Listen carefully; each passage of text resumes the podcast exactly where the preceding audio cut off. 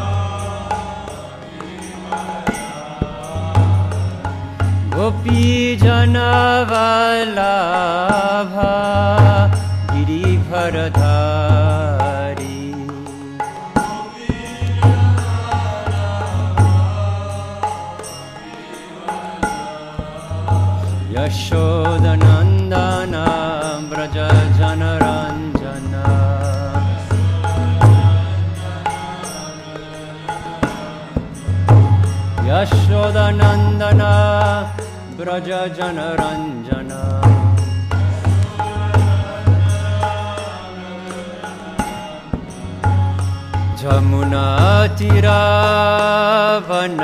जमुनातिरावनचारी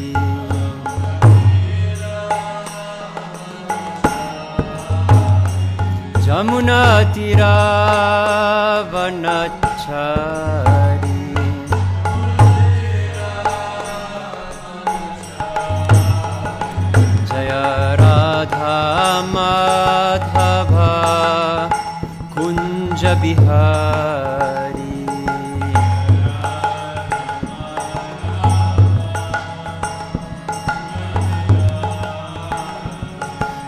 राधा माधव कुञ्ज बिहारी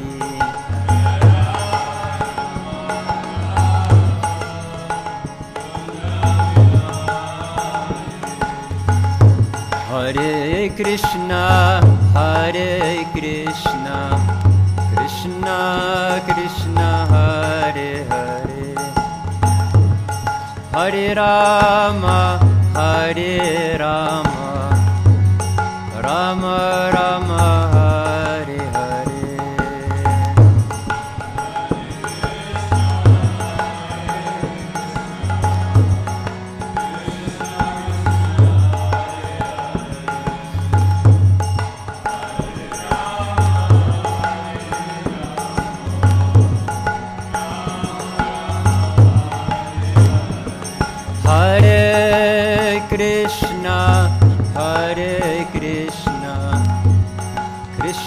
कृष्ण हरे हरे। हरे राम हरे राम।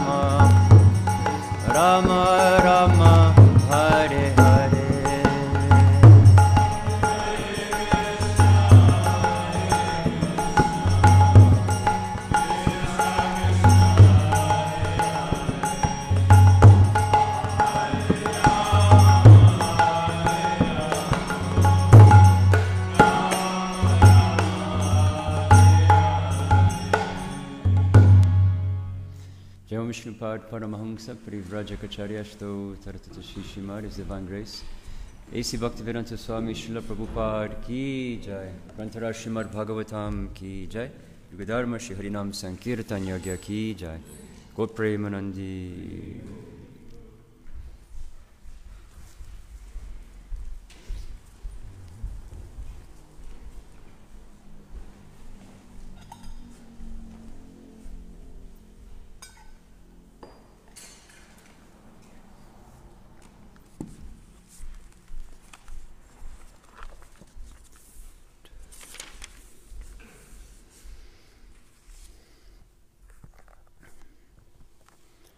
ॐ नमो भगवते वासुदेवाय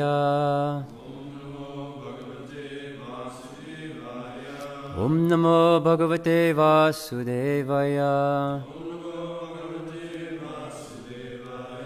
ॐ नमो भगवते वासुदेवाय Reading from Srimad Bhagavatam, Canto 4, Chapter 2, and today we're on text 28. Daksha curses Lord Shiva. Bhavavrata dhara yecha yecha tan samuna vrataha. Oh, samanu. Yecha tan samanu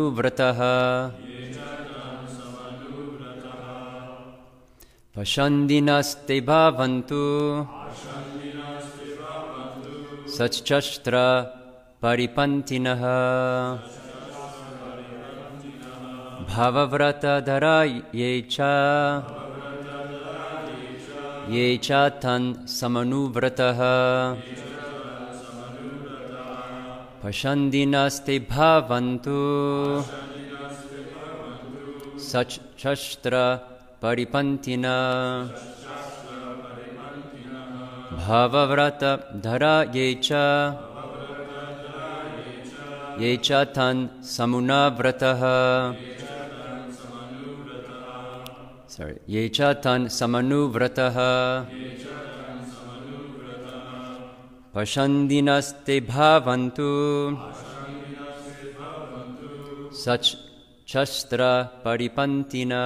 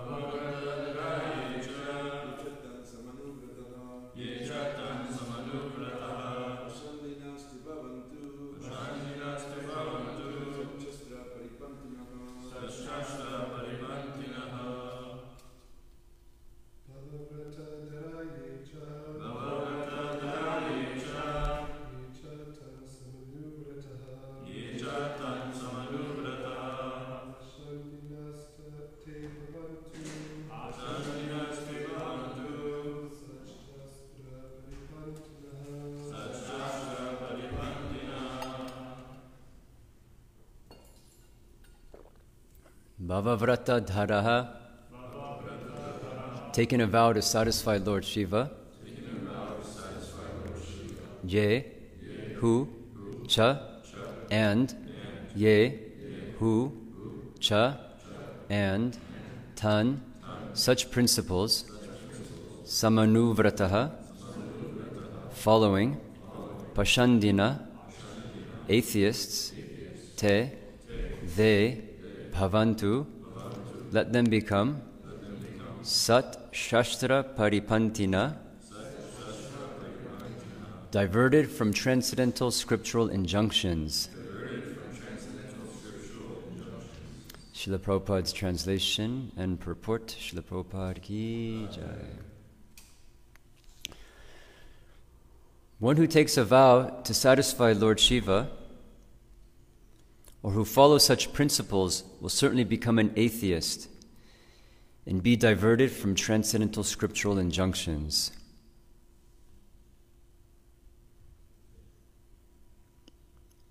So, this is Lord Brigu following up from yesterday's verse. This is the curse that he's giving. So, the first one one who takes a vow to satisfy Lord Shiva or who follows such principles will certainly become an atheist and be diverted from transcendental scriptural injunctions. Srila Prabhupada's purport. It is sometimes seen that devotees of Lord Shiva imitate the characteristics of Lord Shiva. For example, Lord Shiva drank an ocean of poison. So some of the followers of Lord Shiva imitate him and try to take intoxicants like ganja, marijuana. Here the curse is that if someone follows such principles, he must become an infidel and turn against the principles of Vedic regulation. Could someone look up that word infidel? Just... Oh, can you give me the A person who does not believe in religion or who adheres to religion other than one's own. a person who does not adhere to religion? Who does not believe in religion Oh, who be, not, not believe in or religion? adheres to religion other than one's own. And to adhere, in, or who? To, okay.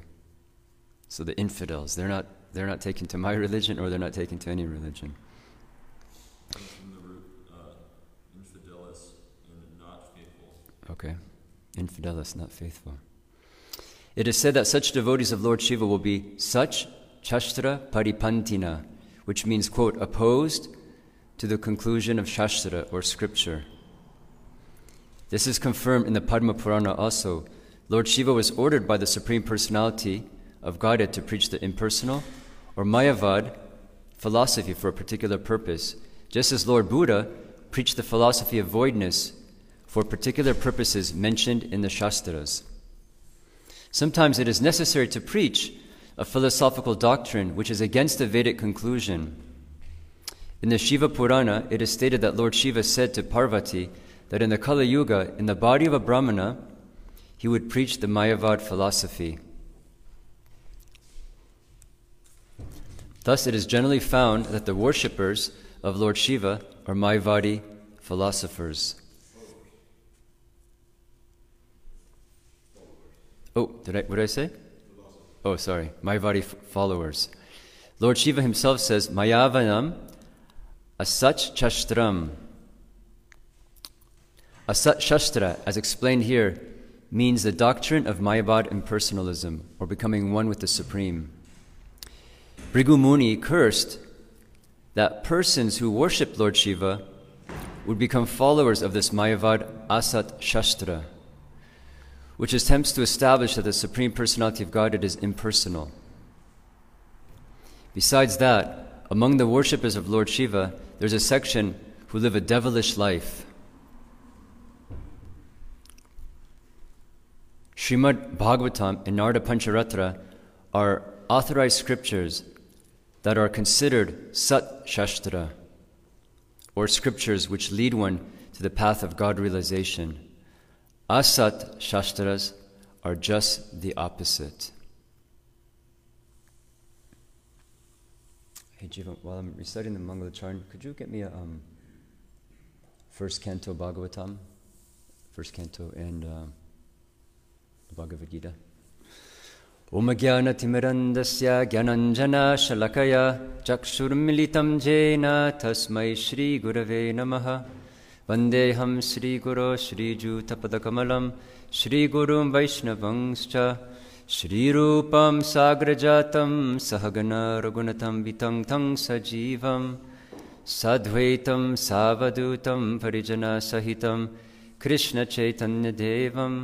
कृष्णचैतन्यदेवं श्रीराधाकृष्णपादं सहगना Lalita श्रीविशाखं वितंश्च नम ॐ विष्णुपदय कृष्णपृष्ठय भूतले श्रीमते भक्तिवेदान्ता स्वामिनिति नामिने नमस्ते सरस्वती देवे गौरवाणी प्रचारिणे निर्विशेषशून्यवदि पाश्चात्यदेशतारिणे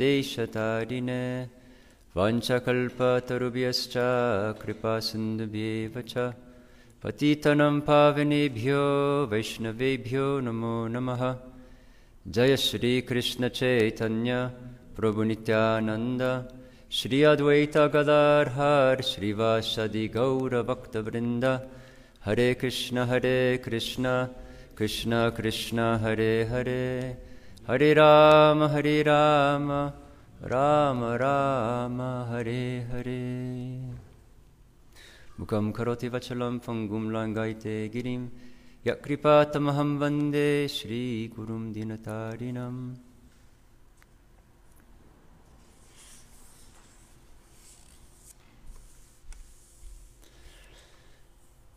So, just one appreciation before getting into this verse. Prabhupada was speaking, I listened to a lecture in the morning when I get up. So, in today's, thanks, in today's lecture, Prabhupada was talking about how the, the biggest of the biggest can become the smallest of the smallest. And he was talking about the process of archana and how it would, it would be very difficult to dress the universal form. Where, where would you start? It'd be a very difficult process. So Krishna is so merciful that he takes on a form. The largest the largest can become, can take the form in such a way that we can dress him um, daily. And uh, so it's just interesting. Prabhupada saying it'd be very difficult to uh, figure out how to dress the universal form. Where, where would you put your out- deity outfits and jewelry? So this is the generosity and mercy of the Archa Vigraha process. Okay, well, Brigu Muni, he's put into interesting situations, and here, as Bala was saying yesterday, we have great personalities like Nandishwara, Lord Shiva's personal, intimate assistant, devotee actually. And then today we have a great sage, Brigu Muni. Who can remember another section of the Bhagavatam where Brigu Muni is ass- assigned a very interesting task. There was some uh, another yagya going on, and he was assigned a particular engagement. Can someone share? And basically, I'll, he was kind of doing. He was like test. He, was being like a, a tester. Can anyone recall where Brigu Muni is given a unique assignment? He's the first one to get into this uh, counter cursing to Lord Shiva. Vala's smirking, so he's, he's got something. Sure. Or you can you can say it and then I, I can repeat. Just just say it in short. Tenth Tenth canto, canto. asked by the sages, I forget what, what is the river that they were all by? I don't remember. They were all discussing who is the supreme Ishvara, and so he Okay. Yeah. Yeah, so Brigu Muni was assigned this task, and with uh, Lord, with Lord Brahma, he offended him with it mentally. He ignored him, right? He ignored him, and then with Shiva, he verbally, and he's a son of Lord Brahma, and then with Lord Shiva, he said some really harsh things, kind of his appearance, and and uh, and then with Lord Vishnu, he actually it was. Uh, uh, physical. He actually kicked him in the chest, and and then you know, Lord, Lord Brahma was, you know, expressed some anger. Lord Shiva expressed anger, and then Lord Vishnu was like, "Oh, I'm so sorry. My my chest must be very hard." And you know, it's a very unique pastime where Brigu Muni's assigned this particular task, and it'd be quite um, uncomfortable to do such a thing. And then he even said, "Oh." It, I'm so fortunate to have your foot on my chest, therefore, the goddess of fortune will reside there permanently. she didn't really like it, though, and because of that, Prabhupada actually mentioned in the Krishna book that due to that, um, Brahmanas are generally poor due, due, to that situation of being cursed or being, being uh, kicked. Saraswati, Saraswati River. So, in today's purport, the first Prabhupada is going to get into different. Uh, the different ways that the followers or worshippers of Lord Shiva, um, how it's evident that this curse of Brigu Muni has, has come to pass, and we can even see it in today's world. Um, Srila Prabhupada first says, for example, Lord Shiva drank an ocean of poison. So some of the followers of Lord Shiva imitate him and try to take intoxicants like ganja or marijuana. So interestingly, especially here, we start in Colorado, it kind of was like the the um, breaking grounds, one of the states at least, where marijuana became legal. And even some, you know, amongst even spiritual cultures, I can remember that, you know, drugs like heroin or cocaine or even smoking cigarettes and drinking alcohol, these were all really like bad, like, you know, really bad. Oh, but if you smoke marijuana, yeah, it's not so bad. You know, don't worry about it too much. I remember one devotee told me, He's like, yeah, don't worry about it too much. Just don't get into the hard drugs. His name was Jana Pavana. Did you know him? 1987 in Laguna from Holland. B- a boater. He, sa- he was sailing around the world. and he, he was in Laguna for about a year. He was a sailor. And, uh, anyways, around 87, 88. And uh, we'd come to the temple with our long dreadlocks, and, and we, we weren't eating meat or drinking wine. We were actually quite strict in our discipline, in our practice. Um, so, in that regards, he was probably seeing some potential that we could become bhaktas.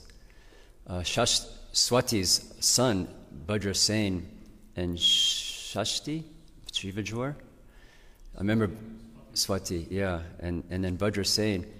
I remember they used to tell me, someday you'll, t- you'll see this path in such a way that you'll cut off your hair. And I'll say, no, never. so, anyhow, um, even this devotee, Jana Pavana, very generous, and he would say, Yeah, all right, you're smoking a little ganja, no big deal. Just don't sink into those other harder drugs. And even at one time, I remember we went to a Sunday feast, I shared this before, and, you know, we were under the influence of marijuana. And I remember looking at the Panchatattva, and all their eyebrows were like down like this. And they weren't in, I wasn't seeing them in the sweetness that most of us, when you go to Laguna Beach and you have darshan Darshana Panchatattva, it's a very sweet mood they were all like this. And I was standing, standing in the back of the temple, and I, I couldn't actually stay in the temple. I had to get out. And, I, and from that day on, I was, I think I was 18 or 19. I said, I'm, never going to go to the temple in just in such a state of mind. I'm going to I'm to go with the right consciousness. So, so I gave up any type of intox. I never got into heavy intoxicants, but I just said, even this marijuana, I'm going to give this up. And uh, Prabhupada's very grave, actually, in one purport in Bhagavad Gita I thought to share. Sometimes it's true. There's a certain generous disposition. We meet people who are into yoga, spirituality. Uh, they're not drinking wine and eating meat. They actually may be very strict in their dietary discipline. They, might, they may even bathe every day, and they, they, might, they might carry jata, and they have a yogic disposition, and still they might be attached. Like Prabhupada would say, the hippies, I, I, I sympathize with them, I appreciate them, their, their sense of detachment, renunciation. But one challenge they have is this free sex and intoxication.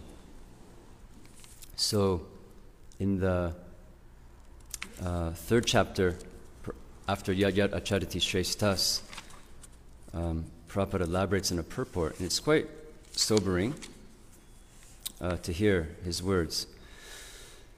So, in the purport to text 24, Krishna says, If I did not perform prescribed duties, all these worlds would be put into ruination. I would be the cause of creating unwanted population, and I would thereby destroy the peace of all beings. So, Srila Prabhupada, in the end of the purport, he says, we should always consider the position of the Ishwaras. So, Prabhupada saying here, it is sometimes seen that devotees of Lord Shiva imitate the, characters, the characteristics of Lord Shiva. We should always consider the position of the Ishwaras, or those who can actually control the movements of the sun and moon, as superior. Without such power, one cannot imitate the Ishwaras, who are super powerful. Lord Shiva drank poison to the extent of swallowing an ocean. And also, he didn't drink that ocean of poison as like a Friday night party, or even just, he didn't even just drink that poison as kind of just, well, I'm into spirituality, and so I'll just drink this to experience some kind of liberation. He actually drank that poison out of para upakara in the mood of patita pavana, as like, I'm concerned for the world. This poison is there. I'll take it and I'll hold it in my throat, Nilakanta. So he was actually doing that as an act of compassion. But if any common man tries to drink even a fragment of such poison, he will be killed. There are many pseudo devotees of Lord Shiva who want to indulge in smoking ganja, marijuana, and similar intoxicating drugs, forgetting that by so, imi- that by so imitating the acts of Lord Shiva, they are calling death very near. So, quite a heavy line. We, can, we distribute Bhagavad Gita.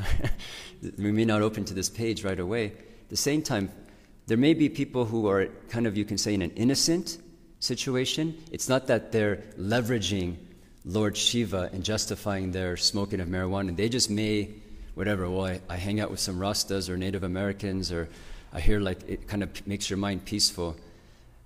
At a certain point, when they learn about Lord Shiva, and they leverage, well, hey, Lord Shiva does this, so I'm a follower of Lord Shiva, so I will also do. Therefore, it's justified. My smoking of ganja is justified. Um, Prabhupada's referring to here, forgetting that by so imitating the acts of Lord Shiva, they're calling death very near. And then he says, similarly, those there are some pseudo devotees of Lord Krishna who prefer to imitate the Lord in his rasa lila or dance of love. So intentionally, they know about Krishna, they know he has these intimate um, associates such as the gopis, and he goes out with them at night. And so they think, oh, Krishna does this, well, I'll also do. Forgetting, that, forgetting their inability to lift Govardhan Hill. So they're trying to imitate him, have this rasa dance, and then at the same time they're forgetting their inability to lift Govardhan Hill. It is best, therefore, that one, night, one not try to imitate the powerful, but simply follow their instructions, nor should one try to occupy their posts without qualification. There are so many incarnations of God without the power of the Supreme Godhead.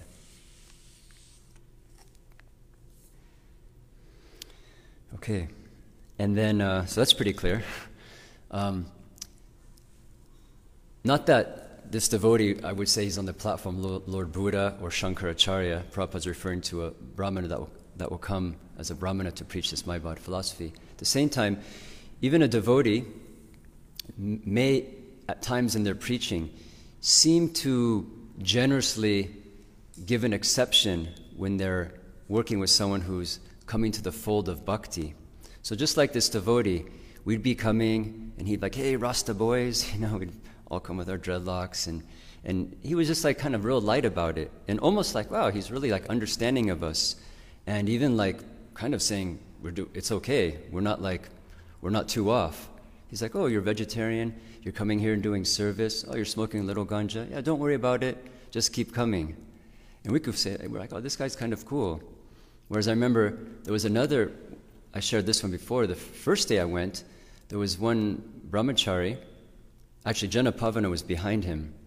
And uh, he was saying, So, you guys are coming around, and are you vegetarian yet? And we weren't, I was still eating fish or something.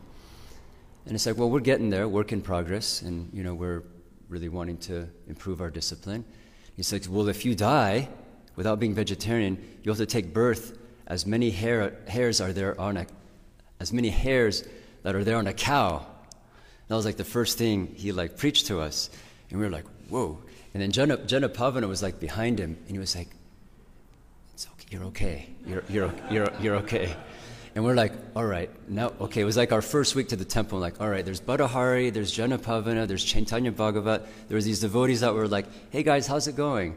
And then, and then we learned that there were some that were like, okay, there's some, maybe there's a little fanaticism or who, may, who weren't so in touch. So, in a similar way, we can see how Lord Buddha, or Shankaracharya even, and, and there's a few purports. I'm actually in one section, Chaitanya Charitamrita, that describe that we can't actually blame Lord Buddha or Lord Shiva. They had a certain mission. And then in the um, Srimad Bhagavatam, we can, Prabhupada helps us to see and appreciate the role that Lord Buddha and Shankaracharya had, as sometimes we as preachers may have when we're um, interacting with the public. We ourselves were getting up early in the morning, chanting our japa, following sadachar. Prabhupada would say, My disciples, they do not take even coffee, tea, or cigarettes, right? He was very proud of the discipline that his disciples were following. They rise early in the morning, they worship the deities. Uh, there's a certain lifestyle, what we call sadachar, that goes along with that. So we're very disciplined in ourselves. We won't eat food unless it's offered. Um, ideally, we're preparing everything from scratch. Um, we, uh, we're, we're, careful that we're hearing, uh, that we don't, as it says in the scriptures, Shruti, Smriti, Puranadi, Pancharatra, that those scriptures which are not in line with Shruti and Smriti are simply a disturbance to society. So we're careful with what even we're hearing and commenting on, the types of books we're reading. So we have a certain kind of discipline, a certain chastity, even you can say almost a certain rigidity in how we move day to day with our lifestyle, with whatever we might be doing. And at the same time, we might be interacting with someone and saying, hey, how's it going? And all right, you're coming, and all right, you're smoking a little ganja. Yeah, just keep coming to the temple, take prasadam. And we might seem very generous and even kind of relaxed. So in this purport, I thought, just to go on this point where Prabhupada says, in the second part of the first purport, uh, Lord Shiva was ordered by the Supreme Personality of Godhead to preach the impersonal or Mayavad philosophy for a particular purpose, just as Lord Buddha preached the philosophy of voidness for particular purposes in the Shastras. So, uh, let's see, chapter 3 Krishna is the source of incarnations, and Lord Buddha. Hmm.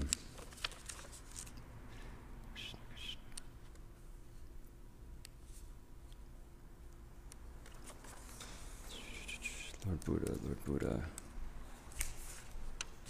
Hmm. He is one of those. Oh, okay, 21st, 168. Okay.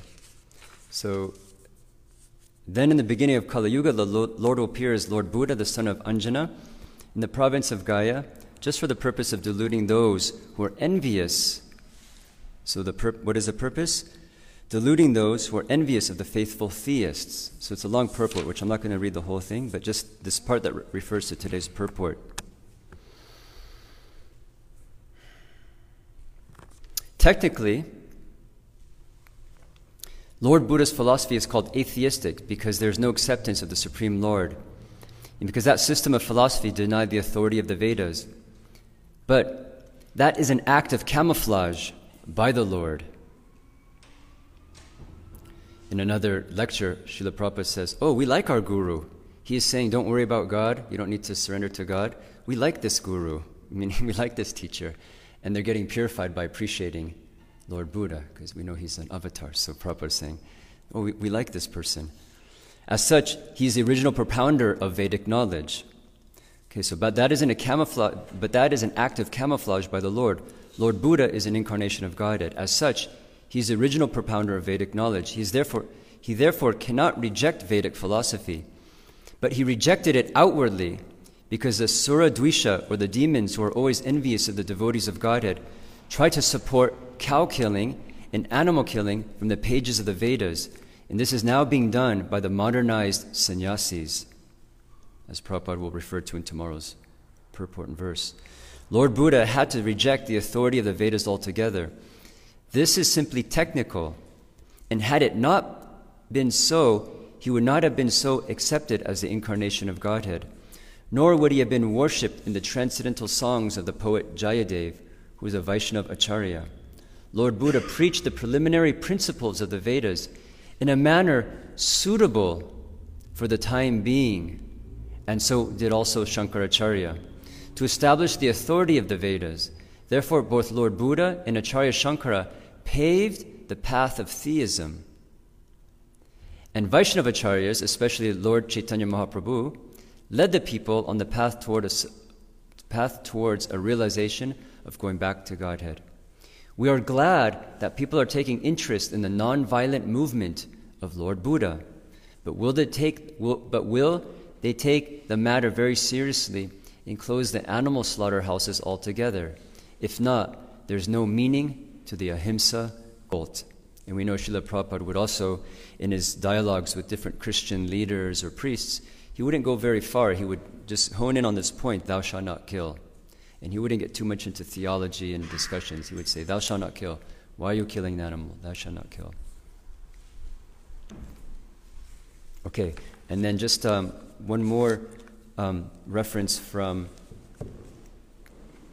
uh, Chaitanya Charitamrita. And I just, I'm just on this chapter of uh, the explanation of the Atma Rama verses, which um, is very interesting. Prabhupada's saying here in today's purport, he is saying, Srimad Bhagavatam and Nara Pancharatra are authorized scriptures that are considered Sat Shastra, or scriptures which lead one to the path of God realization. Asat Shastras are just the opposite. So, I've, as I've been reading this chapter, one appreciation I've been having is how detailed it's describing even like different kinds of atmaramas and different kinds of yoga. Even like there's nir, nirgar, nirgarbha yogis who worship the Paramatma without a form. Then there's the sagarbha yogis who worship the Paramatma with a form. And then there's the 13 atmarama yogis. It's so detailed and thinking how I remember before coming to Krishna consciousness, there was some idea and appreciation of meditation, of the great spirit of God, of um, you know even kind of like yogic lifestyle. And then you read this chapter of Chaitanya Charitamrita, and it's so defined. It was like it was it was a similar experience to when I read Bhagavad Gita. It was no longer just like a sentiment or just kind of a vague appreciation. Krishna and with Prabhupada's purports, it was a very defined conclusion. And I didn't feel like, oh, I'm just now going to be joining this other religion. When I was traveling across the country, I, was 19, I was tra- traveling with this activist group, and there was this one yogi on the walk from Bulgaria, and he was, he was sharing me books of um, Vivekananda and different, I won't say all the names, but different Mayavad philosophers. And side by side, I was chanting japa uh, and reading, starting to read Prabhupada's Bhagavad Gita. And on that walk, it was interesting because there was another person who, was, who also had Prabhupada's Gita. And after a few months walking with them, I was seeing how, well, this guy's reading Prabhupada's Gita, but he's still like flirting with the girls and smoking and partying. And then this other one, it's like, it doesn't seem to line up with what Prabhupada's saying. He's like, he was like preaching. I didn't know about Mayavad philosophy, but I could tell it's not exactly in line with Prabhupada's Bhagavad Gita. Even though I was very new, it was just a very new experience for me reading Prabhupada's Gita. And I wasn't, I wasn't feeling that that this person that was had Prabhupada's Bhagavad Gita and chanting, I wasn't like trying to be sectarian, like, well, what he's doing, what I'm doing is right, what he's doing is wrong. It just didn't seem to fit. Like, oh, wait, well, he's still doing these activities and saying that it's okay. And then there's this other person, kind of, I didn't know about Mayavad philosophy, but he was speaking in such a way that was like denying Krishna. And somehow I sensed that, that he was denying Krishna's existence, that we're servants of Krishna. And just from the few months of reading Prabhupada's books, it's very clear that we're servants of Krishna from every page, and Krishna is the Supreme Personality of Godhead. And I didn't know how to argue it. And then I remember I left the walk, got to the temple, and then, like a months later, after he finished his part of the walk, because it ended up in Nevada, he came to visit me at the temple. You know, long hair, big beard, and I didn't know but I didn't. At that time, I started to get to know a little bit more about Mayavad philosophy. And at that time, it, it was really clear. He was kind of like, so you're actually like, you're actually dedicating yourself to like be a servant of Krishna, and you're and you're actually like you're going to join a movement that like worships Krishna. And he, he was almost like, why don't you like just worship the impersonal absolute like I do? And then I could start seeing like, no, that's not the path I want to take. It, it became very defined. And my coming to Krishna consciousness, when I look back, and I, and, I, and I feel I need to remind myself regularly because it's easy just to kind of default to just like, oh, I joined a religion. I shaved my head, just like I used to have a certain hairstyle and wear certain kind of clothes. Now I have a different kind of hairstyle and I wear different kinds of clothes. And it's still in the realm of like sadhu dress. Like before, I was trying to dress like a sadhu and eat like a sadhu and sleep like a sadhu, and, and I'm still doing that now. And it could just be like another kind of form of it. But when I look back, it was really clear to me that coming to Krishna consciousness, especially under the guidance and fold of Srila Prabhupada and the Vaishnava Parampara, it wasn't this, well, I want to just join this religion because I don't want to be a Mayavad philosopher or just kind of like a devotee who's into Krishna but then also careless in their behavior in life. It was a, a genuine calling to see that there's something very clear about what's being presented in Bhagavad Gita. And then after this chapter of, of the explanation of the Atma Atmarama verses, it's very clear what does Atma Atmarama mean and the different levels of like Atma Atmarama yogis. And then this chapter of the residents of Varanasi become Vaishnavas, how clear it is that a highly elevated personality like Prakashananda Saraswati, who's historically respected as a leader of the Mayavadis, how he had his transformation. And if he had such a transformation, without just, well, I'm going to give up my Mayavad camp and now just join the Hare Krishnas. He had an actual, like, profound experience of transformation connecting with Lord Chaitanya. And so, who am I, just this little pipsqueak seeker walking around the country reading Prabhupada's Bhagavad Gita and having a similar experience, coming in touch with Prabhupada's Bhagavad Gita, Prabhupada's devotees, and experiencing something that wasn't just, well, I'm kind of bored, so I want to join a religion. No, it was, an, it was like an authentic, genuine call of, yeah, this transformation is actually like happening genuinely in my heart. It's an authentic experience. And I couldn't deny it. I couldn't deny it. And even though I didn't know so much about Mayavad philosophy, uh, something was just not right when this person was like trying to get me to like not be a servant of Krishna. It's like, no, I, being a servant of Krishna is our constitutional position. It became very clear just from those few months of reading Prabhupada's books. So I, am appreciating these two references from this chapter, the residents of Varanasi become Vaishnavas. I'd just like to read a paragraph of um, each of the verses. So Sripad Shankaracharya, uh, he's saying here, Sripad Shankaracharya has given his interpretation an imaginary meaning. It does not actually appeal to the mind of any sane man. He has done this to convince the atheists and bring them under his control. So, as Prabhupada's commenting in today's verse and in the verse from Srimad Bhagavatam, Lord Buddha had a particular uh, agenda, mission, and similarly Shankaracharya. And Prabhupada says here, Sripad Shankaracharya's propaganda opposed the atheistic philosophy of Buddha. Lord Buddha's intention was to stop atheists from committing the sin of killing animals. Atheists cannot understand God. Therefore, Lord Buddha appeared and spread the philosophy of nonviolence to keep the atheists from killing animals. Unless one is free from the sin of animal killing, he cannot understand religion or God.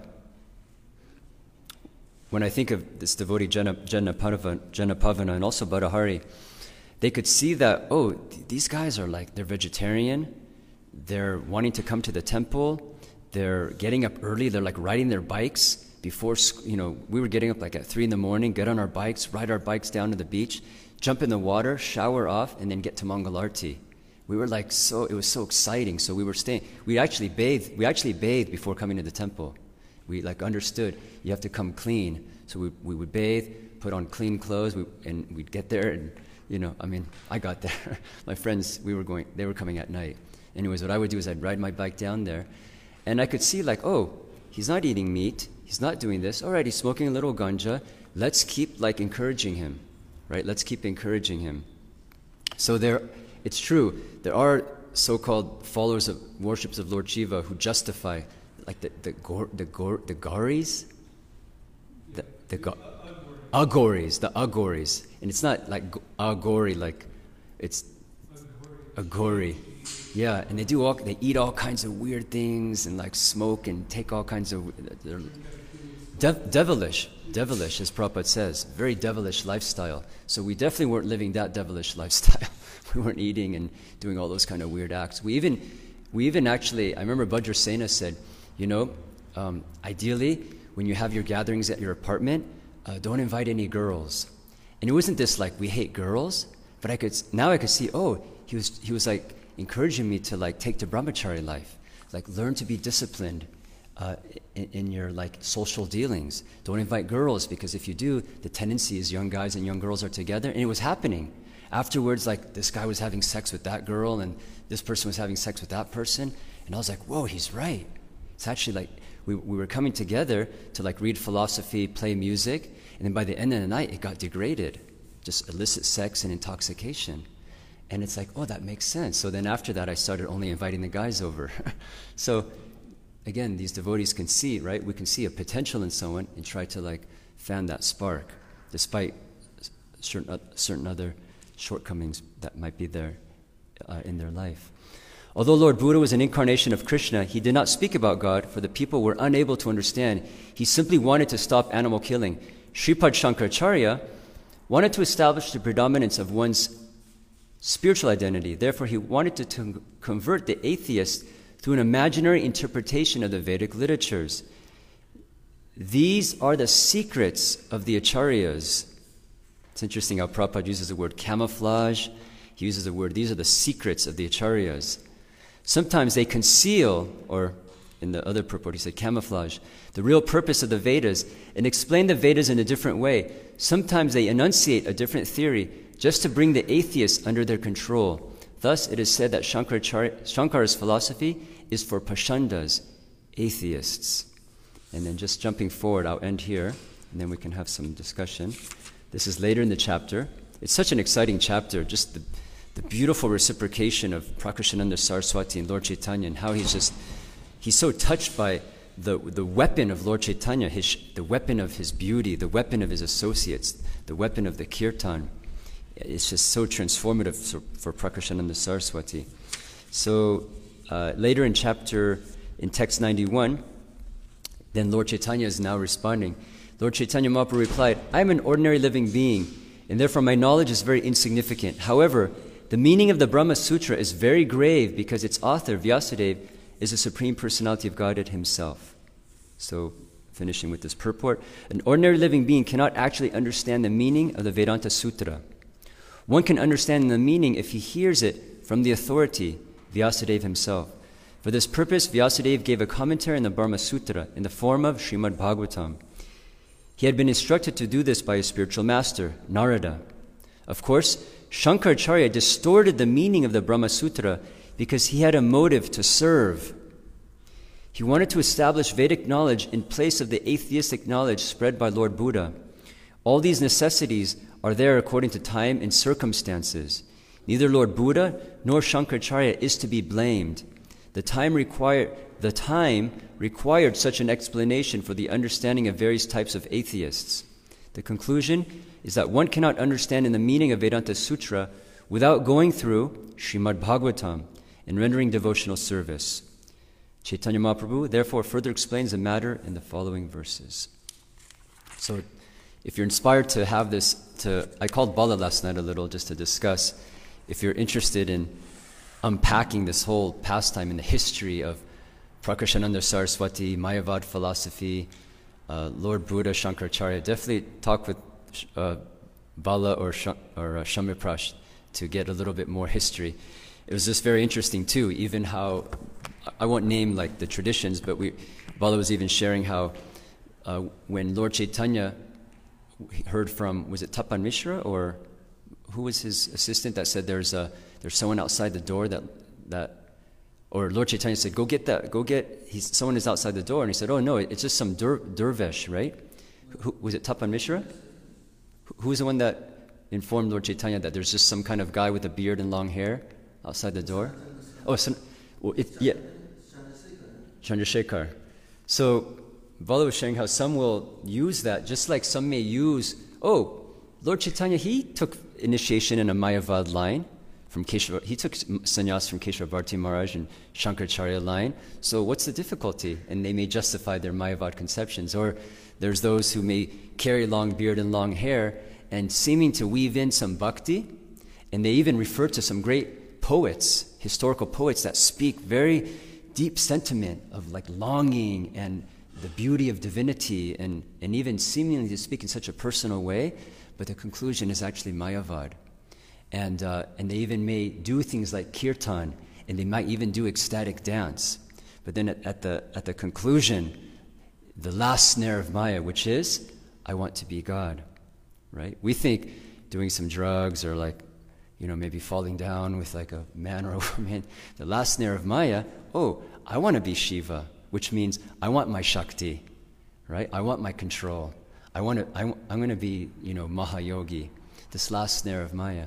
So, anyhow, in, even through Chaitanya Charitamrita, how persons could actually say, well, this person, you know, carried themselves in this way. Or we hear even like the Babajis, they didn't wear neck beads or they gave up all markings of Vaishnavas. So then I'll just dress like a Babaji. And then when will need to be ready to be exposed by Bhakti Siddhanta saying, All right, you want to dress like a Babaji? Who here in the assembly, before touching my Guru Maharaj, has had not any carnal association with a woman in the past year, the past six months, the past month, the past, was it three days? Or the past one day?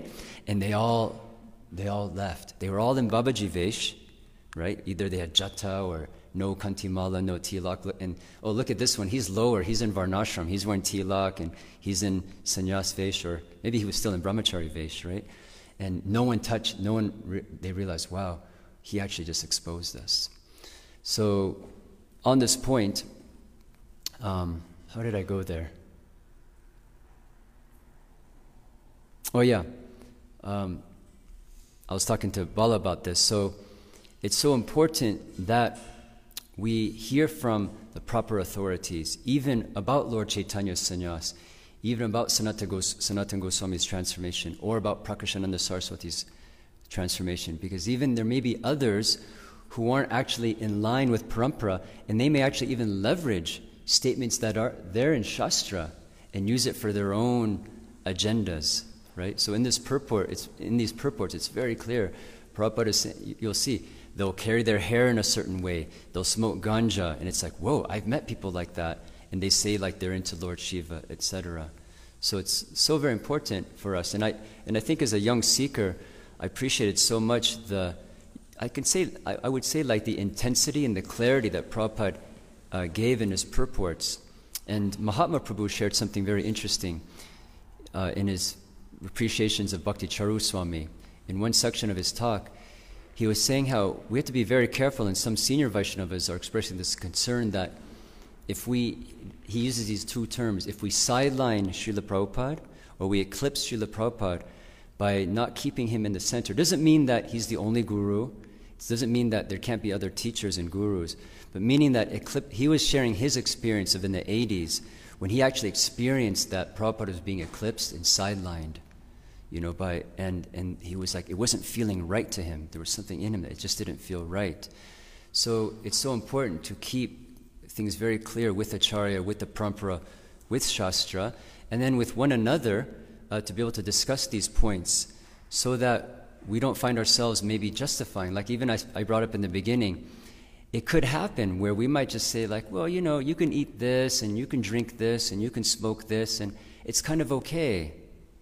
And when you read a purport like in Bhagavad Gita chapter 3, text 24, it's like, all right, it's not okay. It's very clear. Prabhupada says, there are some who try to imitate Lord Shiva and they, they are calling death very near. Okay, don't do that. There are some who want to imitate the gopis, Krishna with the gopis, and go out at midnight and dance with girls. Okay, if I'm going to go out at night and dance with girls, it's clear that this isn't authorized, right? But one might say, like, it's okay. And so it's so crucial that we hear clearly so that we don't even, even we can read Chaitanya Charitamrita, and we might even get to a certain section like Prakashananda Saraswati, and if there's not a clear adherence to parampara, we may say, well, Lord Chaitanya is a disciple of, of uh, Keshava Bharati Maharaj, who was a sannyasi, so I can justify these Mayavad kind of conceptions like that. So I'll stop there, maybe some further elaboration on today's verse about uh, imitators of Lord Shiva, this curse of Bhrigu Muni, that um, the followers of Lord Shiva will be cheated. And Prabhupada elaborated, he did elaborate and say that they're not to be blamed. They had a particular kind of service, why they camouflaged or why they had a certain way to preach. Um, but we can see here that uh, this curse has come to life, it's come to being, and we'll see in the further verses too uh, how these symptoms are there in the observation of, of these uh, types of followers of Lord Shiva. And then also, of course, so called smarta brahmanas and her- hereditary brahmanas. So we have a few minutes. Uh, Balaprabhu. Do you need the mic? Just take the whole mic off. Oh, just the whole mic, okay.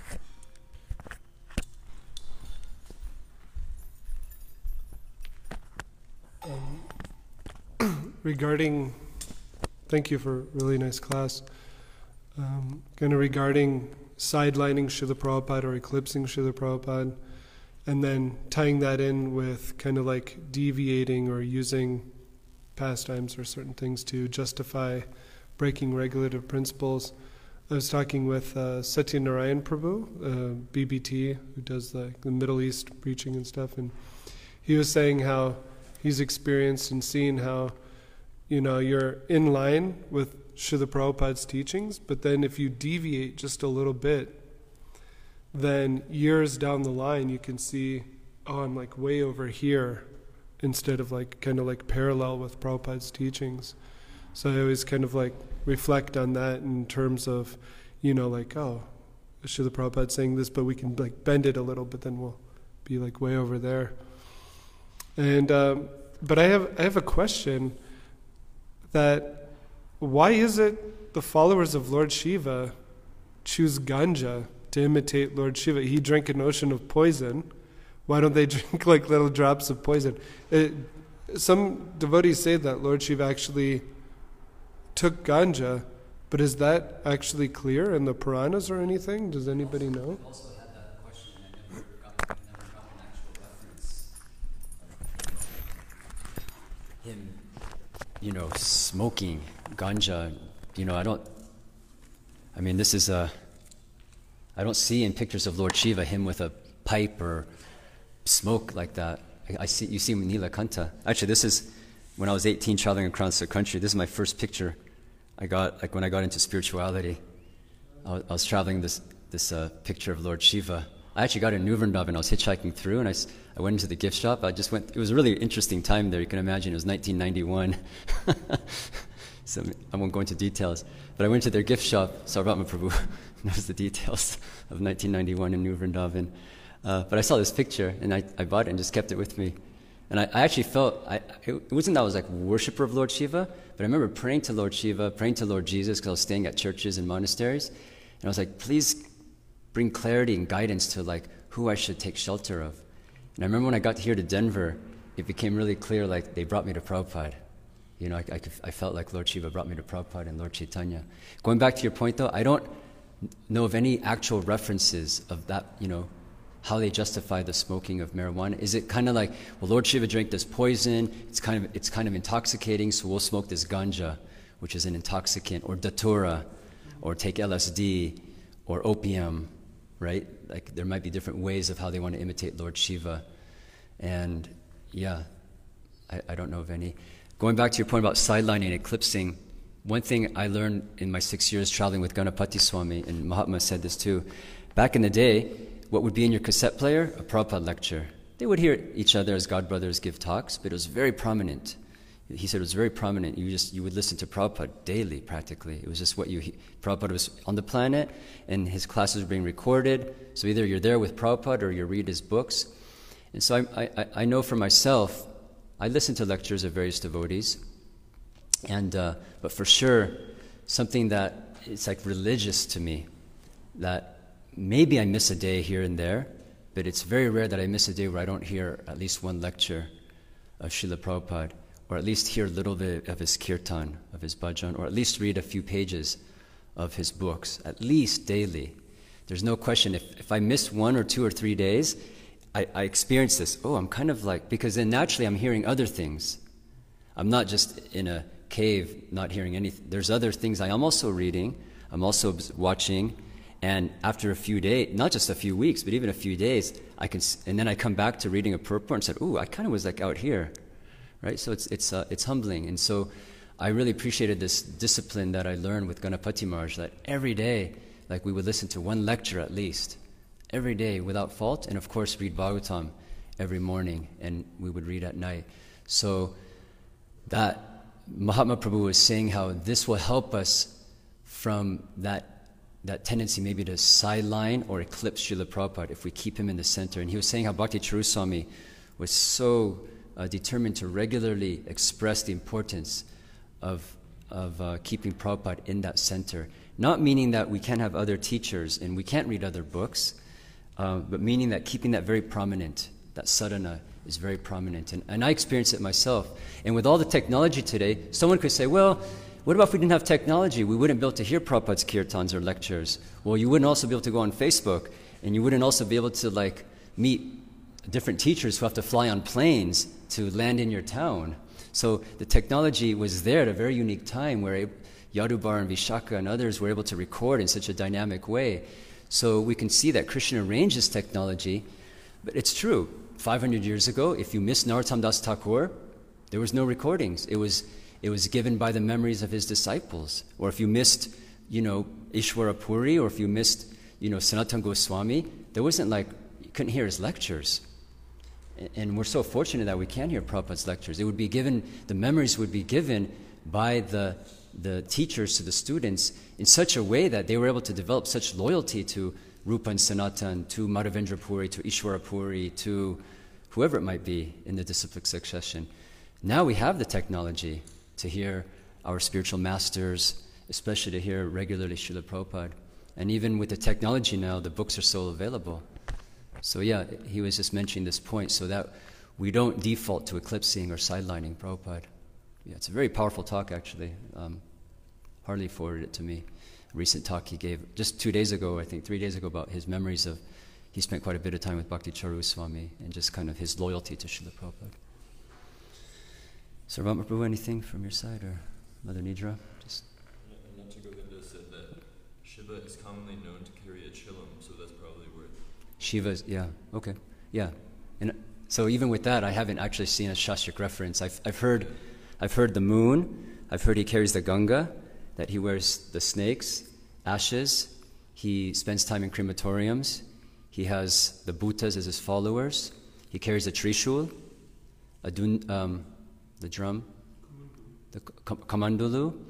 Um, so I've heard those, but I, I haven't heard the chillum being one of the accessories. But although he's depicted, I just haven't heard the, a reference that that's one of the accessories that comes with Lord Shiva's persona. So yeah, anyways, if there's actual Purana, maybe. Mother Nidra? Oh, sorry.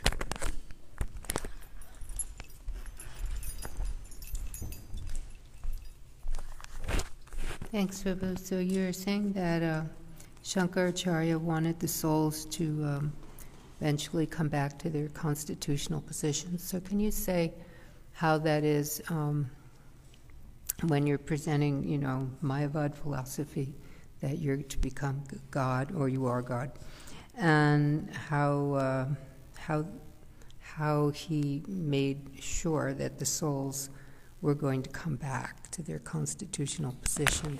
Because Lord Buddha denied the Vedas, and then you're, you're asking, how did he Yeah. So how did he? Uh, how how do you maneuver everybody back to to accepting the Vedas? find out their constitutional position? Yeah.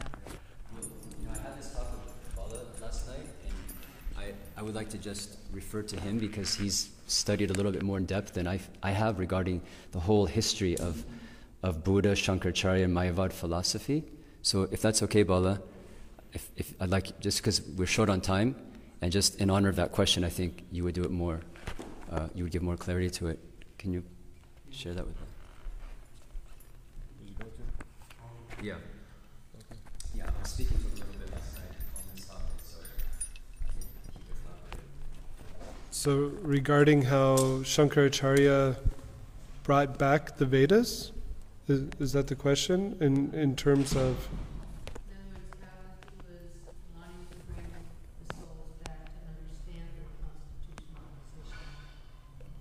Uh. Well, I, I, my understanding from, I guess, studying, y- you know, you have Astika and Nastika. So you have Buddhism and Jainism where they're not following the Vedas. And so when Buddha came, it was a rejection of the Vedas, rejection of the Brahmins. I mean, it's very clear, like in, you know, you read the Pali Canon and so many Buddhist scriptures, how Buddha was like really rejecting the Vedas because they were misusing them. Lord Shiva and uh, Shankaracharya and Bhaktivinoda Thakur goes into this in Jaiva Dharma a little bit also, in terms of bringing back the Vedas, and uh, then you get the Astika, right? All the six darshans, philosophical theses of, uh, are all based on the Vedas, and so especially bringing back, you know, the Vedas, and then you have him bringing up Vedanta Sutra, but then even Shankaracharya, you know, even though the, you know, he uh, word juggling all these things at the end, Bhaja Govinda, Bhaja Govinda, Bhaja Govinda. But then what did the Mayavadi say? Oh, Shankaracharya, he went mad at the end, saying, you know, just give up all your word jugglery, just worship Govinda. So in, in uh, and then even Prabhupada, uh, what's the, he would always, I, f- I forget the Sanskrit, maybe Swami Prabhu knows it, where Vishnu is transcendental. So even Shank, yeah, so that you know, the Shankaracharya, Lord Shiva as Shankaracharya is giving the essence here and there, but then the Mayavadis try to like whitewash that away. So it's all there in his teachings, basically. I don't know if somebody, do you want to say something else on that? Or-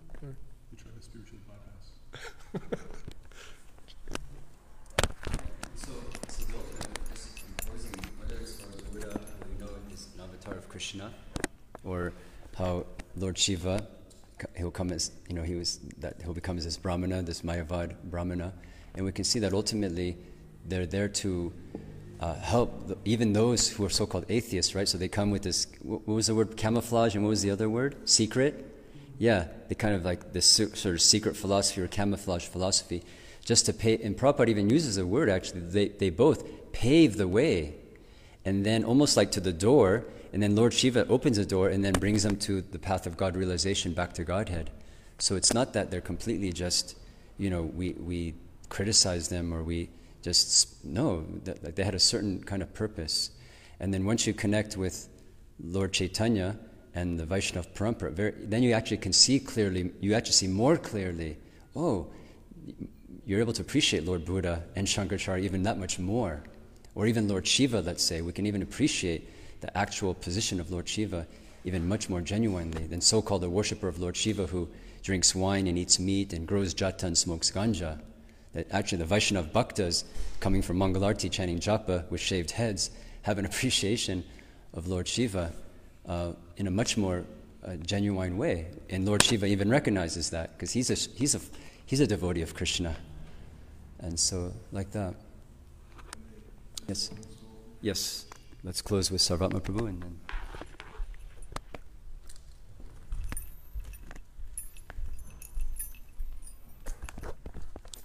Usually, when when things of this magnitude take place, uh, where the the hearts and the minds of hundreds of thousands of millions of people need to be changed, uh, they're gradual processes that take hundreds of years, just like we experience with Lord Chaitanya's philosophy. That is, uh, it takes hundreds of years to develop to to reach a certain height, zenith, and you know to spread correctly. I would say. So uh, this this plans of sending Buddha and Shankara to kind of prepare the dough for the bread. You know, it takes a long time to raise. You can't just mix the dough and put it in the oven. It's not. You're not going to get bread. It's going to get a just very hard thing, inedible. yes. Yeah, you need you need uh, for some time to to pass by and for things to naturally work themselves out, all the wrinkles. Um, so I think is, of course, you know, Shankara kind of he couldn't because he's he's a devotee. He couldn't hold it much longer, and he just burst into Vajragovinda Muramate. You're you're just just forget about it. And this is, this was all nonsense. You know, he was he was playing a role, just like in the, in the 40s, there were uh, there were radio programs in, America, dramas that will take place live, and sometimes people will wait outside of a radio station and beat up the bad guys, that, those who were playing the role of bad guys, because uh, this this happened actually, not not just once. Um, so this is this is what happened. There's a whole plan and takes hundreds of years, and the influence, you know, spread. So yes, maybe Shankara didn't have a direct influence over sending people back to their constitutional position, but at least um, it started the process, you know, and and without him, it wouldn't have happened. That was one of the key, key ingredients. Uh, and and one more point about the intoxication. That Prabhupada was asked by his early disciples um, because it was LSD was very pot and LSD were very prominent at the time, and Prabhupada made the point many times that to realize God is not cheap. You can't just buy it from a dealer. You, can't get, you know, eat anything, smoke anything, put anything in your body and then realize God. That is also a gradual process and takes a lot of effort and a lot of sincerity.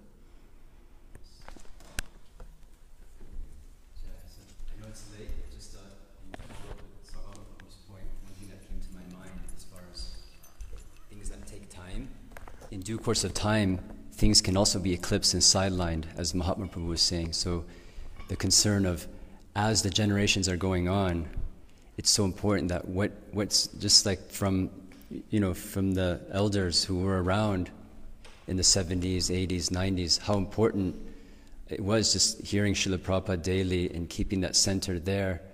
And then the concern of like, whoa, in a hundred years, will people even be reading Prabhupada's books and listening to his lectures anymore?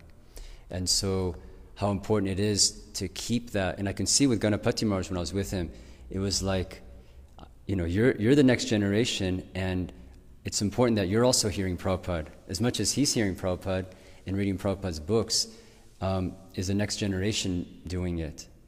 And so I was just thinking when you were saying, like, over a long, this point of a long period of time, how important it is to keep that center very strong so that as, because what can happen with time is things get sidelined and eclipsed and sort of like fade out. Um, so it's a little different point, but the, the, po- the point of ke- keeping that center of Shastra, of Guru, of Parampara very strong so that that fading out uh, doesn't take place. So it's always um, nice refreshener for all of us. Thanks for all the uh, reflections and comments. We'll end there. Srimad Bhagavatam ki jai. Srila Prabhupada ki jai. Premanandi.